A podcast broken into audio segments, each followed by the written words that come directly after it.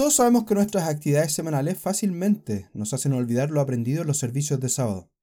¿Qué decir de toda la enseñanza entregada en las fiestas santas o en los campamentos?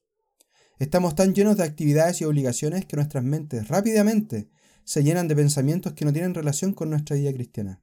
Si a esto sumamos que el tiempo que tenemos disponible para poder invertir en mantener viva en nosotros la actitud correcta y necesaria para salir diariamente victoriosos en la lucha por mantenernos alejados del pecado, tenemos como resultado un escenario completamente adverso, corrosivo para el cristiano, una fuerza no menor que nos aleja de lo realmente importante en nuestras vidas.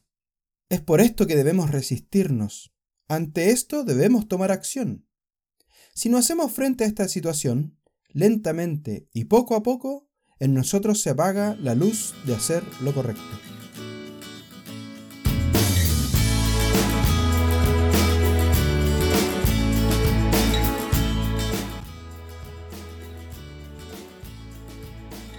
La Biblia nos instruye en Filipenses 4:8. Por lo demás, hermanos, todo lo que es verdadero, todo lo honesto, todo lo justo, todo lo puro, todo lo amable, todo lo que es de buen nombre. Si hay virtud alguna, si algo digno de alabanza, en esto pensad. Pero, ¿cómo podemos hacerlo? En el libro de Éxodo hallamos el relato de cómo Dios sacó a Israel de Egipto y cómo Dios lo llevó por el desierto y les proveyó de maná. ¿Qué lecciones podemos aprender de esto, como el Israel espiritual? Ya hemos salido de Egipto, y ahora estamos caminando por el desierto. Pero en nuestro caso tenemos la ayuda de Dios con el objetivo de llegar a la tierra prometida, el reino de Dios. Dios nos ha dado el maná, que en nuestro caso es espiritual, el alimento espiritual. Como dice en Éxodo 16:21, y lo recogían cada mañana, cada uno según lo que había de comer. Y luego que el sol calentaba, se derretía. No tan solo tenían que recoger el maná cada día, sino que era mejor que lo recogieran en la mañana, antes de que se derritiera. Centrar nuestros pensamientos al comenzar el día es un hábito muy necesario para lograr el éxito diario en cualquier actividad que realicemos. De la misma forma que el cuerpo necesita arrancar con un desayuno saludable, nuestra mente debe ser iniciada y seteada con pensamientos que la ayuden a posicionarse correctamente ante la enorme tarea diaria de decidir sabiamente.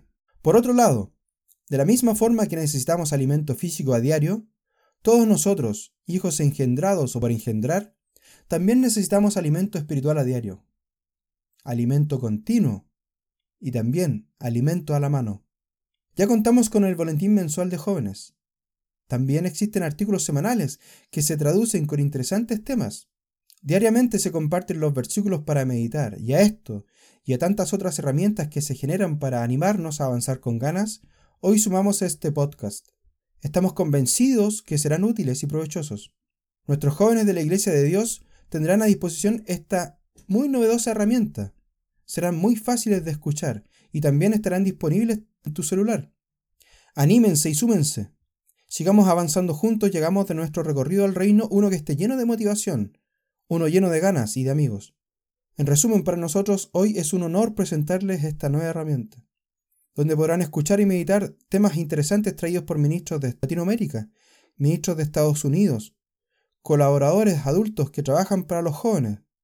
Estos temas nos ayudarán a poner nuestras mentes en la posición correcta y adecuada, para así poder tener éxito en nuestras vidas dentro de la iglesia.